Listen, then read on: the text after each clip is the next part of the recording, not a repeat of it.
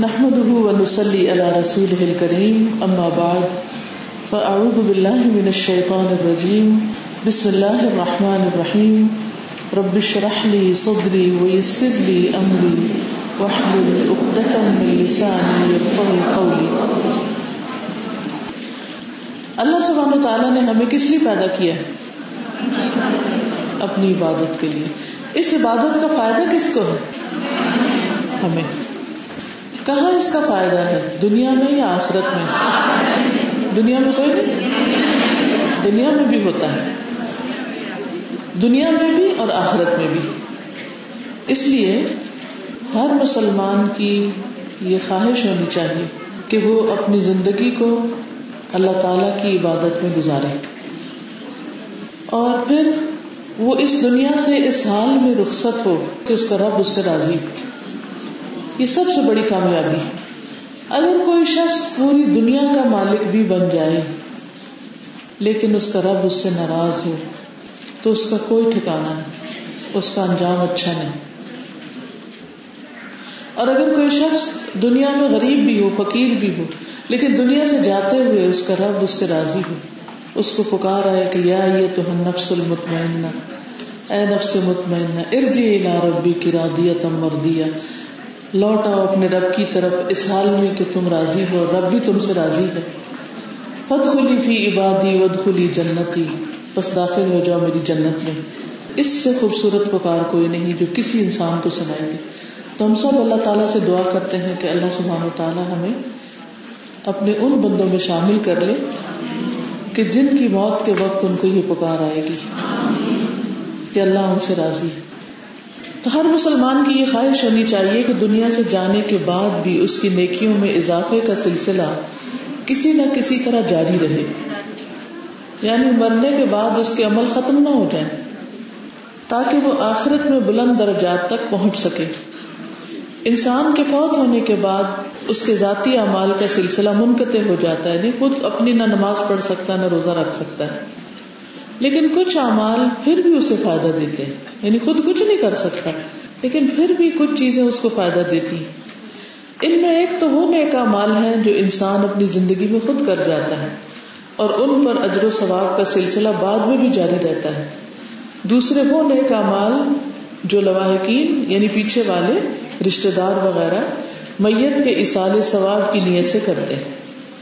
یعنی جب کوئی گھر میں فوت ہو جائے تو بعد والوں پر کیا ذمہ آتا ہے کہ جانے والے کو بھی تحفہ بھیجے جیسے زندگی میں ایک دوسرے کو اپنی محبت کے اظہار میں کچھ نہ کچھ دیتے رہتے ہیں؟ سیدنا ابو حرار رضی اللہ عنہ کا بیان ہے کہ رسول اللہ صلی اللہ علیہ وسلم نے فرمایا، جب انسان فوت ہو جاتا ہے، تو تین اعمال کے سوا اس کے تمام اعمال کا سلسلہ منقطع ہو جاتا ہے۔ صدقہ جاریہ یا وہ علم جس سے نفع اٹھایا جاتا رہے یا نیک اولاد جو اس کے لیے دعا کرتی رہے، یہ تین چیزیں مرنے کے بعد بھی فائدہ دیتی اب میں یاسمین سے کہوں گی کہ پہلی چیز کے بارے میں بتائیں، نیک امال کا ثواب جاری ہے۔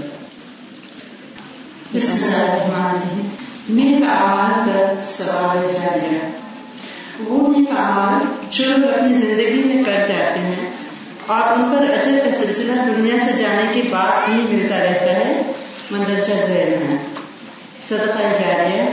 فی سبیل اللہ مال خرچ کرنا۔ صدقہ جاریہ سے مراد خیر بھلائی کے ان کاموں میں مال خرچ کرنا ہے جن سے لوگوں کو فائدہ پہنچے۔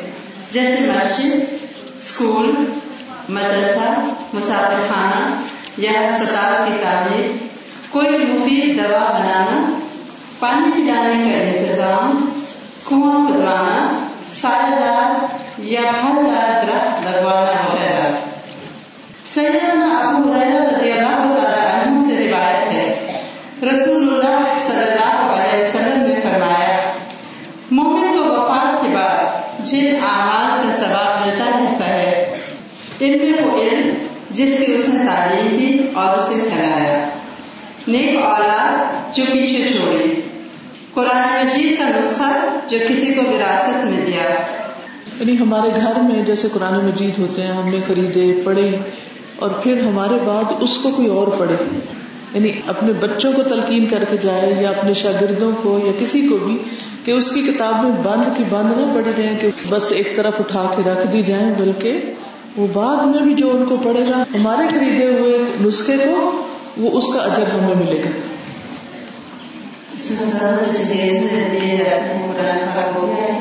جی جہیز میں چاہے ہو، چاہے تحفے کے طور پر ہو۔ عام طور پر کیا ہوتا ہے کہ ہم زندگی میں بھی نہیں کھولتے قرآن صبح کے وقت تلاوت ہی نہیں ہوتی گھروں میں۔ تو جب خود ہی نہیں پڑھتے، تو ہمارے بچے پیچھے سے کیا پڑھیں گے؟ ہم نے کوئی عملی مثال اور نمونہ قائم ہی نہیں کیا۔ تو ہر ماں کا فرض بنتا ہے کہ وہ خود بھی اپنا قرآن مجید خود صبح پڑھے۔ اور بچوں کو بھی پڑھوائے اور پھر جو اپنے بچوں کو وسیعت کر جائے کہ جو یہ میرا قرآن ہے، یہ میرے مرنے کے بعد بند نہ ہو جائے، یا خود پڑھنا یا کسی کو دے دینا کہ وہ اس میں سے پڑھے۔ مسجد جو اس نے تعمیر کی، مسافر خانہ جو اس نے قائم کیا، نہر جو اس نے جاری کی یعنی خدوائی اور صدقہ جو اس نے اپنی زندگی میں صحت کی حالت میں اپنے ماں سے نکالا۔ ان سب کا ثواب اس کی موت کے بعد اسے ملتا رہتا ہے۔ یہ حدیث سنن ابن ماجہ سے لی گئی ہے۔ سیدنا ابو امامہ رضی اللہ تعالی عنہ سے روایت ہے۔ ایک آدمی نے رسول اللہ صلی اللہ علیہ وسلم سے پوچھا، کون سا صدقہ افضل ہے؟ آپ صلی اللہ علیہ وسلم نے فرمایا اللہ کی راہ میں کسی خیمے کا سایہ مہیا کرنا یا اللہ کے راستے میں کوئی خدمت گار وقف کرنا۔ یا اللہ کی راہ میں کسی نر جانور پر کسی کو سوار کرنا۔ یعنی سواری مہیا کرنا، اللہ کے راستے میں۔ یہ جو اللہ کے راستے میں سب کچھ کرنے کا مطلب ہے، ایک تو اس کا مطلب یہ ہے کہ انسان اللہ سے ثواب کی امید رکھ کے اللہ کی رضا کے لیے کرے۔ دوسرا یہ ہے کہ اللہ کے دین کی خدمت کے لیے کرے۔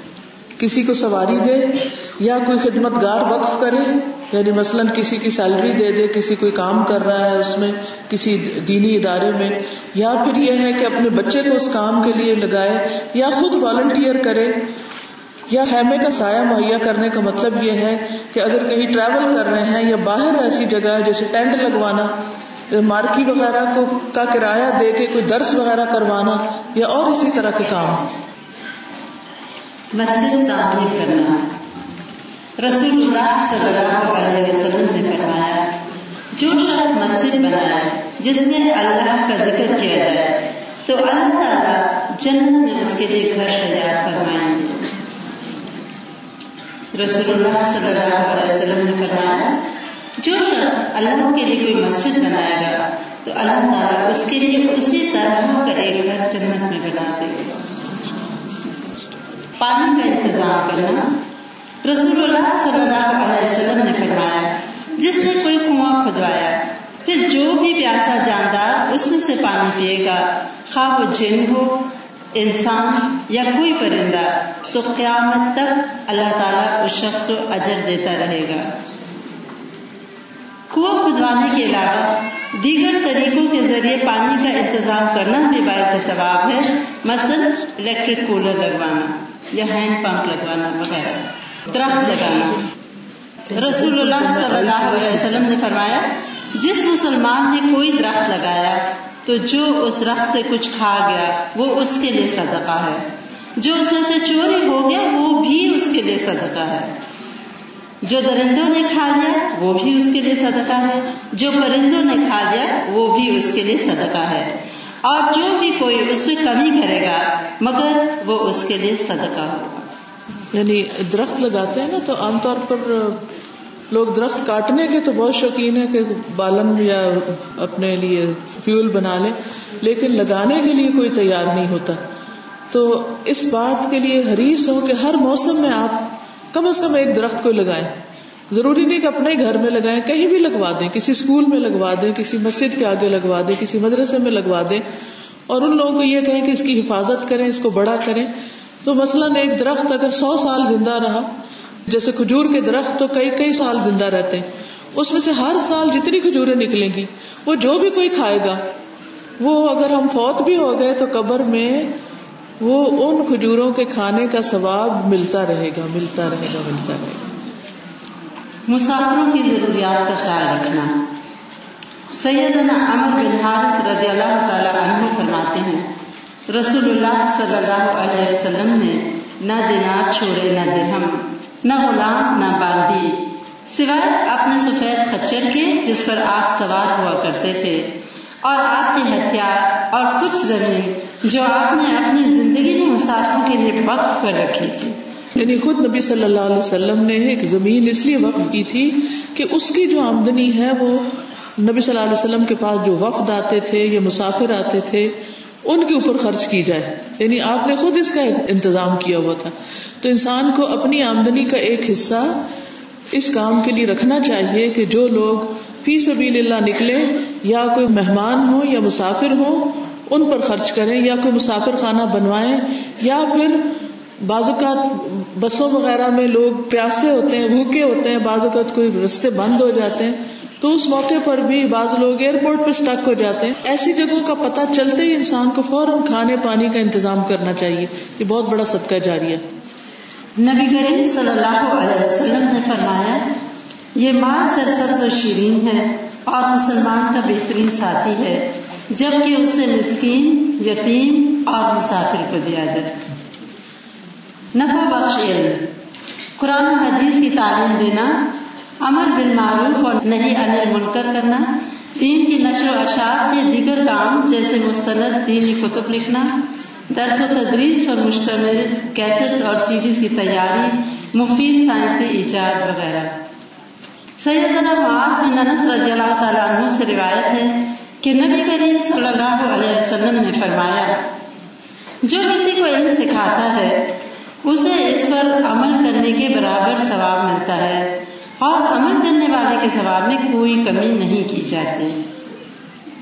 نبی کریم صلی اللہ علیہ وسلم نے فرمایا، سمندر کی مچھلیوں سمیت ہر مخلوق بھلائی سکھانے والے کے لیے خیر کی دعا کرتی ہے۔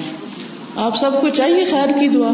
اب یہ جو کاغذ آپ کو دیا نا، آج یہ صدقہ جاریہ والا، آپ نے کیا کرنا ہے؟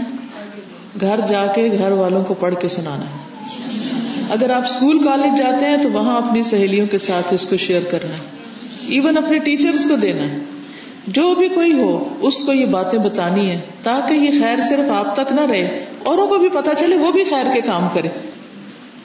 تاکہ انسانوں کی بھلائی ہو۔ اور جب یہ دوسرے انسانوں کی بھلائی ہوگی تو بھلائی واپس ہم تک پلٹے گی۔ اس کا فائدہ بھی ہمیں کو ہوگا۔ ہمیں لگتا ہے بعض اوقات ہم دوسروں کو دے رہے ہیں یا اور کو فائدہ پہنچا رہے ہیں۔ نہیں۔ وہ دوسرے کو کیا اس سے زیادہ خود ہمیں پہنچ رہا ہوتا ہے؟ تو اس لیے اس معاملے میں بخل نہیں کرنا۔ کوئی پتا نہیں کہ جس کو آپ پہنچائے وہ کوئی ایسا عمل کر جائے کہ وہ آپ خود بھی نہ کر سکے۔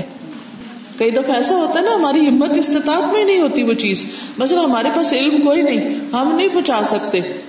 لیکن جس کو آپ نے بتایا، اس نے سیکھ کے آگے اوروں کو سکھایا۔ تو آپ ذریعہ بن گئے۔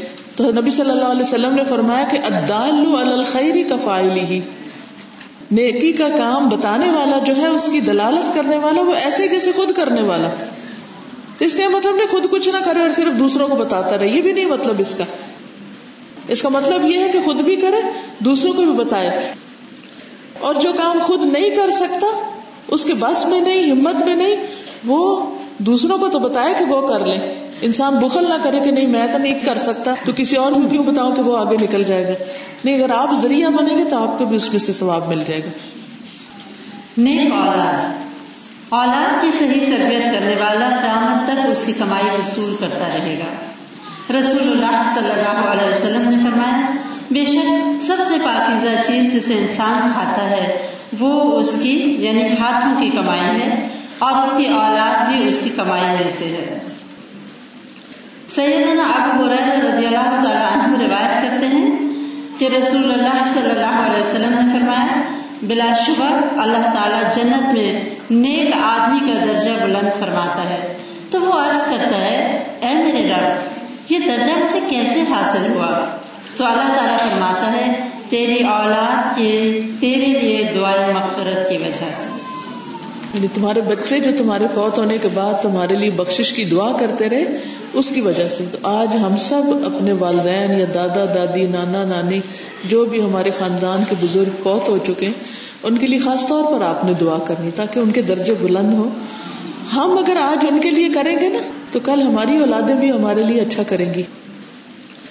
اگر ہم بے وفا ہیں، ہم اپنے بڑوں کا احساس نہیں کرتے، ہم اپنے بڑوں کے لیے خیر خواہ نہیں تو پھر ہمارے بچے ہمارے لیے کیوں خیر خواہ ہوں گے؟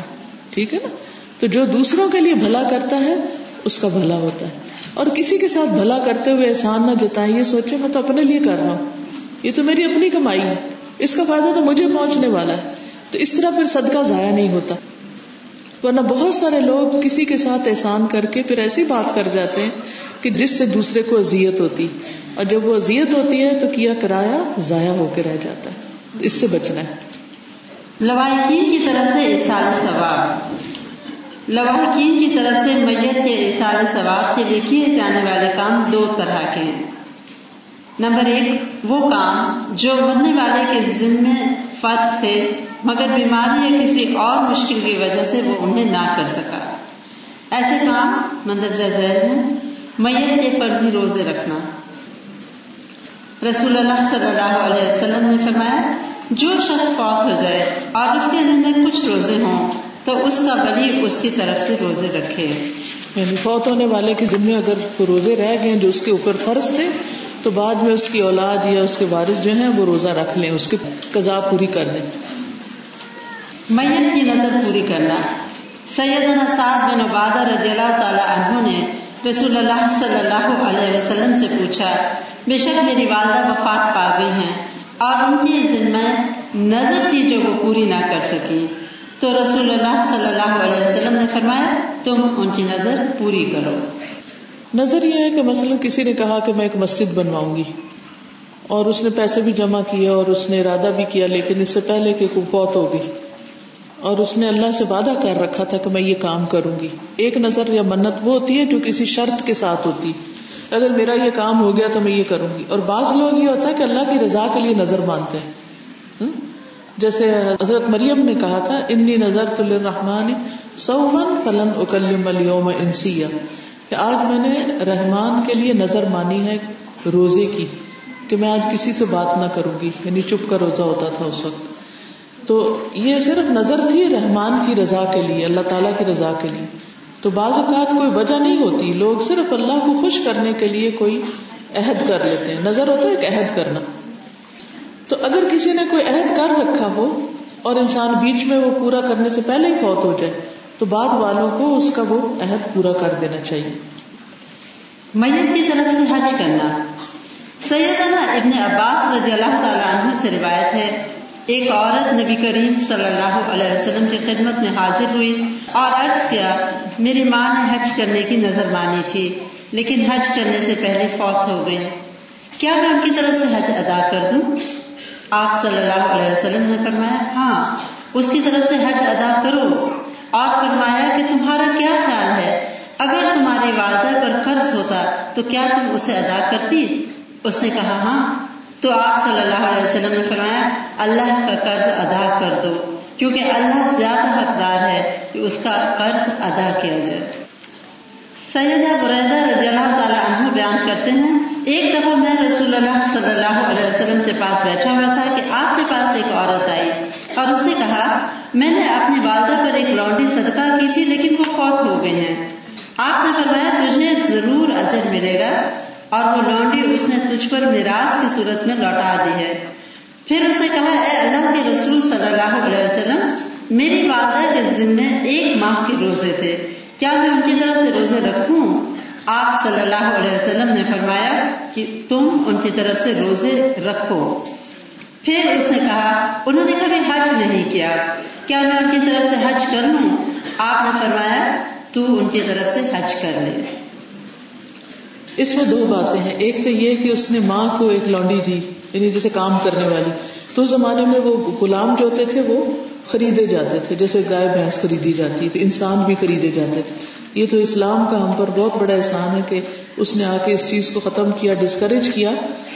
تو غلامی کا سلسلہ ختم ہو، ورنہ پہلے زمانے میں لوگ بچے پکڑ کے یا نسل در نسل غلام آتے تھے تو ان کو آگے پھر تقسیم بھی کرتے تھے وراثت میں، یا بیچ بھی دیتے تھے۔ تو اس میں ایک عورت نے اپنی ماں کو ایک خدمت گار دی۔ ماں فوت ہو گئی۔ تو وہ بچی وارث تھی، وہ خدمت گار واپس ورثے میں آ گئی۔ تو اس سے یہ پتا چلتا ہے کہ بعض اوقات اولاد ماں باپ کو کوئی گولڈ کی چیز دے دیتی ہے، یا کوئی زمین دے دیتی ہے، کوئی گھر دے دیتی ہے، کوئی گاڑی دے دیتی ہے۔ اب ماں باپ بہت ہو جاتے ہیں، تو اب وہ چیزیں واپس کس کو ملتی تو یہ دنیا میں ہی اللہ تعالیٰ لوٹا دیتا ہے اسی شکل میں۔ بہرحال ایک تو یہ ہوا، اس نے کہا کہ میں نے تو صدقہ دیا تھا، تو اب کیا کروں؟ آپ نے فرمایا، نہیں، اب وہ ورثے میں تمہیں واپس مل سکتا ہے۔ ویسے تو یہ ہوتا ہے نا کہ کسی کو کوئی صدقہ دے تو اس سے واپس نہیں لے سکتے۔ لیکن اس صورت میں جائز ہے۔ دوسری صورت یہ ہے کہ ماں کے ذمے روزے بھی تھے اور ماں کے ذمے حج بھی تھا۔ تو انہوں نے کہا کہ میں کر دوں پورا ان کا؟ تو آپ نے فرمایا کر دو۔ تو اس سے کتنی بڑی بات پتہ چلتی ہے کہ والدین کے ساتھ جو سلا رحمی ہے، حسن سلوک ہے، وہ کیا ہے؟ وہ صرف ان کو لوڈی دینا یا کوئی گاڑی دینا یا کوئی دنیا کی چیز دینا نہیں، بلکہ ان کے ذمے جو اللہ کے حق ہیں، ان کو پورا کرنا بھی ضروری ہے۔ ٹھیک ہے نا؟ زندگی میں بھی فکر کرنی چاہیے کہ وہ نمازیں پوری ہیں ان کی کہ نہیں۔ بازو کا تو بہت بوڑھے ہو جاتے ہیں بیڈ ریڈن ہو جاتے ہیں، تو بچے پرواہ نہیں کرتے، وہ تیمم نہیں کراتے وزو نہیں کراتے، قبلے کا رخ نہیں بتاتے، نمازوں کی فکر نہیں کرتے، اور ان بچاروں کی نمازوں پہ نمازیں قزا ہوتی جاتی، کیونکہ وہ ہل جل ہی نہیں سکتے۔ تو اگر ان کو ہوش ہے، تو ان کو بچوں کو کیا کرنا چاہیے؟ ان کے نمازیں وغیرہ ان سے پڑھوانی چاہیے۔ جیسے بھی وہ لیٹ کے اشاروں سے بھی پڑھے چاہے وہ ہل بھی نہیں سکتے، تب بھی وہ منہ سے ادا کر دیں۔ دوسری چیز یہ کہ اگر روزے رہتے ہیں تو وہ بھی پوچھ کے رکھیں۔ اگر ان کا قرضہ ہے تو وہ پتا کریں۔ اگر ان کی زکات رہتی ہے مثلاً ماں ہے بازو کا بوڑھے سے بوڑھے لوگ بھی ہاتھوں میں گولڈ کی چوڑیاں پہن کے رکھتے ہیں۔ اب وہ ان کو تو ہوش ہی نہیں ہے کہ انہوں نے سال گزر گیا، زکات دی ہے یا نہیں دی۔ تو جو بچے ہیں آس پاس، ان کو چاہیے کہ وہ اس کی زکات بھی نکالے اور اگر ان کے روزے رہتے ہیں تو یا تو وہ فدیا دے دیں یا پھر اس کی قزا رکھے اگر حج رہتا ہے تو وہ پورا کرے کیونکہ یہ اللہ کے حقوق جو ہے ان کا قیامت کے دن سوال ہوگا۔ ٹھیک ہے نا؟ اللہ نے ہمیں پیدا ہی اپنی عبادت کے لیے کیا۔ اور اگر ہم عبادت ہی نہیں کرتے یا عبادت میں کبھی کر کے جاتے ہیں، تو اس پر حساب ہوگا۔ تو ہماری ماں باپ کے ساتھ یا اپنے کسی بھی رشتے دار کے ساتھ سب سے بڑی خیر خائی یہ ہے کہ ہم اس کی آخرت کی فکر کریں۔ دنیا کی تکلیفیں تو سب چلی جاتی۔ دنیا میں تو کوئی بیمار ہو تو ہم اس کا حال پوچھ لیتے ہیں، کوئی گولی دوا دے دیتے ہیں، اس کے علاج کا خرچہ بھی دے دیتے ہیں۔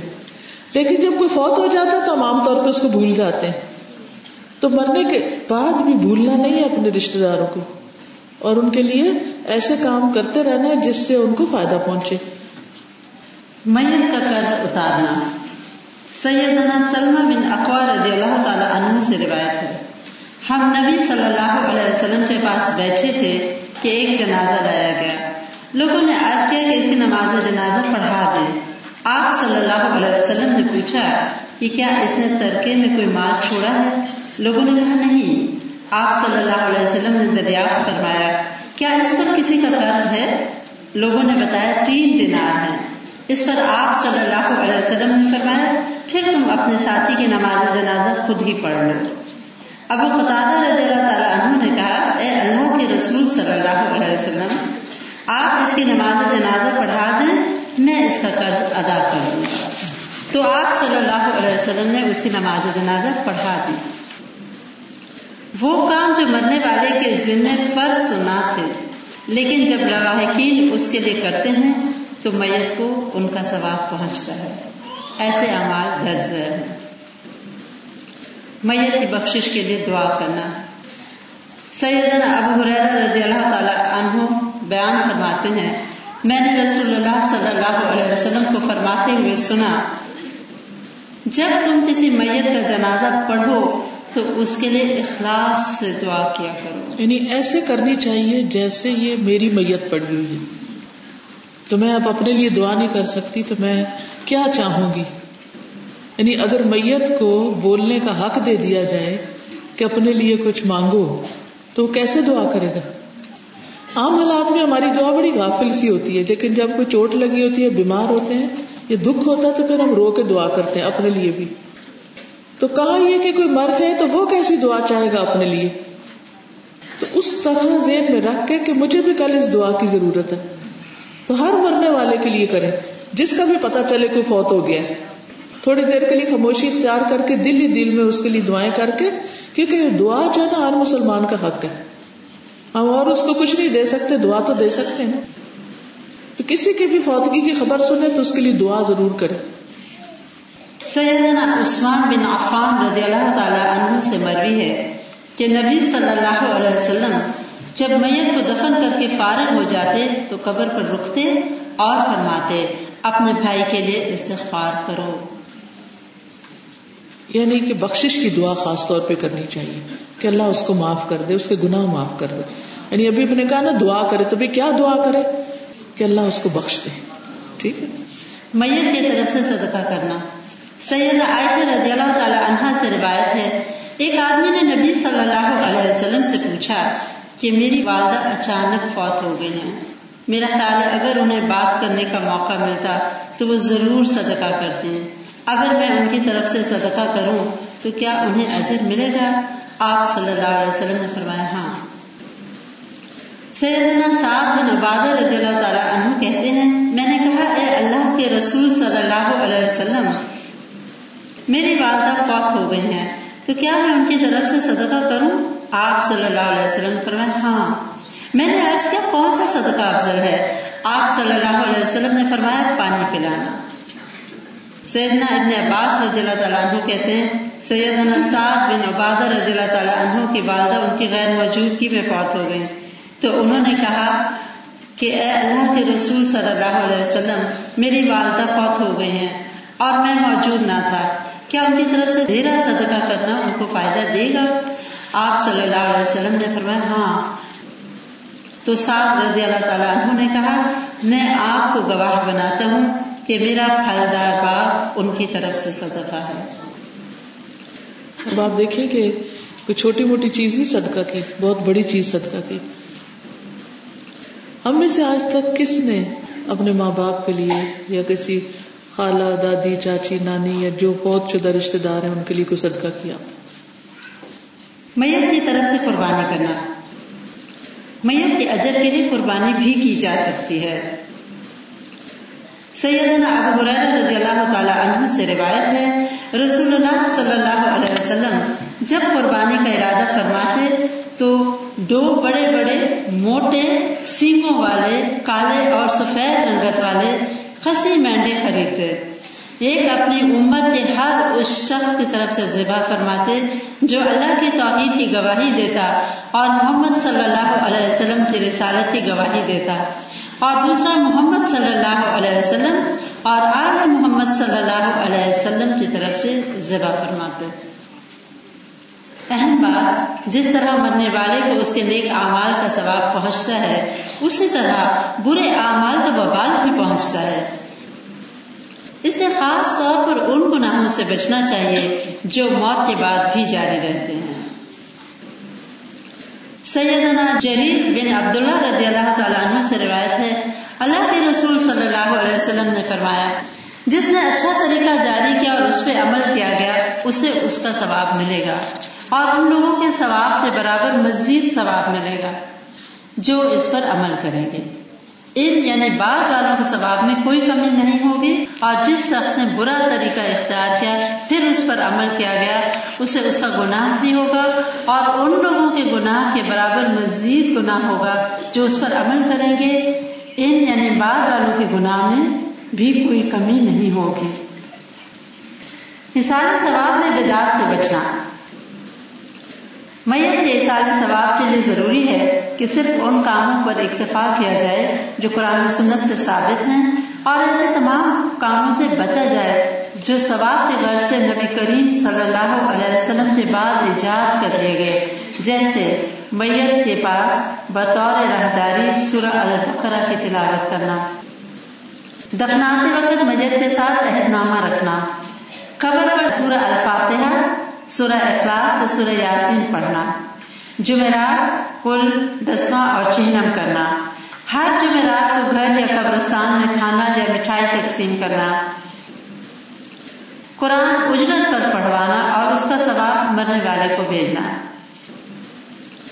بسم اللہ کو ختم کرنا۔ یا چنوں پر ستر ہزار مرتبہ کلمہ پڑھنا۔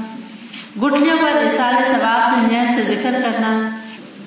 برسی منانا یعنی میت کو ثواب پہنچانے کی نیت سے سالانہ ختم دلانا۔ اللہ تعالیٰ سے دعا ہے، وہ ہمیں ہر بدت سے بچنے اور نبی اکرم صلی اللہ علیہ وسلم سے بتائے ہوئے طریقے پر عمل کرنے کی توفیق عطا فرمائے۔ آپ صلی اللہ علیہ وسلم کا فرمان ہے، میں تمہیں اللہ سے ڈرنے اور سننے اور اطاعت کرنے کی وصیت کرتا ہوں۔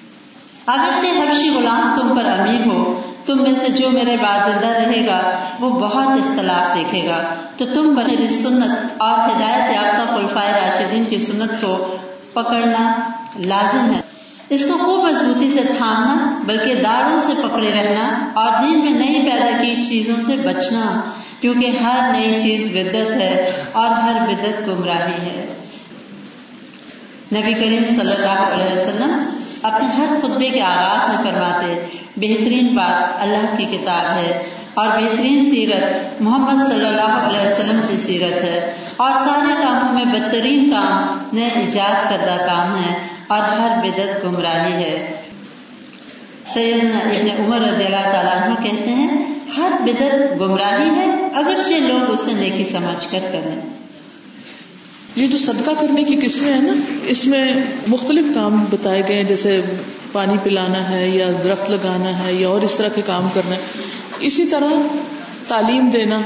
تو اگر آپ مثلاً کوئی کتاب لے کے کسی کو دیتے ہیں یا جیسے کارڈ بانٹ دیتے ہیں، یا جیسے بخشش کی دعا کے کارڈ ہے میت کے، یا کوئی بھی علم کی چیز، وہ آپ لوگوں میں فری تقسیم کرتے ہیں۔